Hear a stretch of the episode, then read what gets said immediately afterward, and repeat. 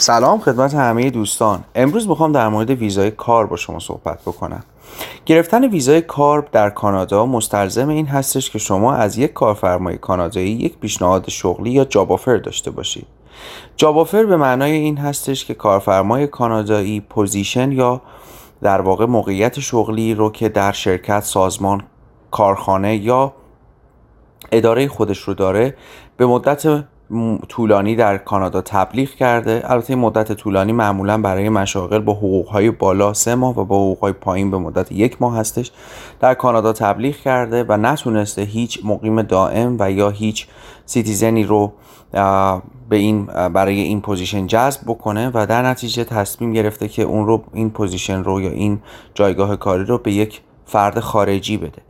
در نتیجه اون باید این پیشنهاد شغلی رو به صورت رسمی در سربرگ به صورت یک نامه کاملا آفیشال به شما به عنوان یک کارگر خارجی یا یک کارمند خارجی ارسال بکنه. بعد از دریافت موافقت شما شما باید قرارداد با اون کارفرما ببندید.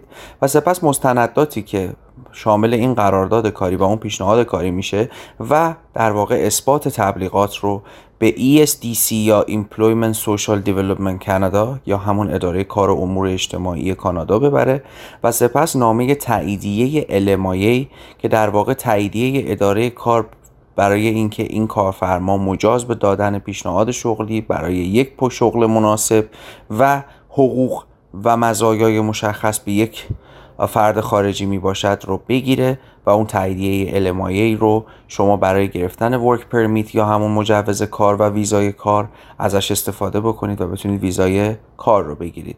پس در نتیجه job offer داشتن و LMIA داشتن شرط لازم و ضروری برای گرفتن job offer هستش. و اما سوالی که پیش میاد اینه که آیا گرفتن job offer برای ایرانی ها امکان پذیر هست یا نه؟ این سوال کلا از بنیان اشکال داره به خاطر اینکه پیشنهاد شغلی به افراد بنابر توانایی ها و تجربیات کاری و تحصیلات اونها هستش نه ملیت اونها. پس در نتیجه اینکه آیا ایرانی ها می‌تونن job offer بگیرن یا نه سوال درستی نیست. بله ایرانی ها هم می‌تونن job offer بگیرن اما از همه مهمتر اینه که آیا کارفرمایی که به شما job offer میده توانایی گرفتن تاییدیه های لازم را دارد یا نه؟ و یا اینکه شما به عنوان فردی که قراره ویزای کار رو برای اومدن و انجام دادن شغلی در کانادا بگیرید آیا توانایی ها و background شما و رزومه شما همخوانی با اون شغل و الزامات اون شغل رو داره.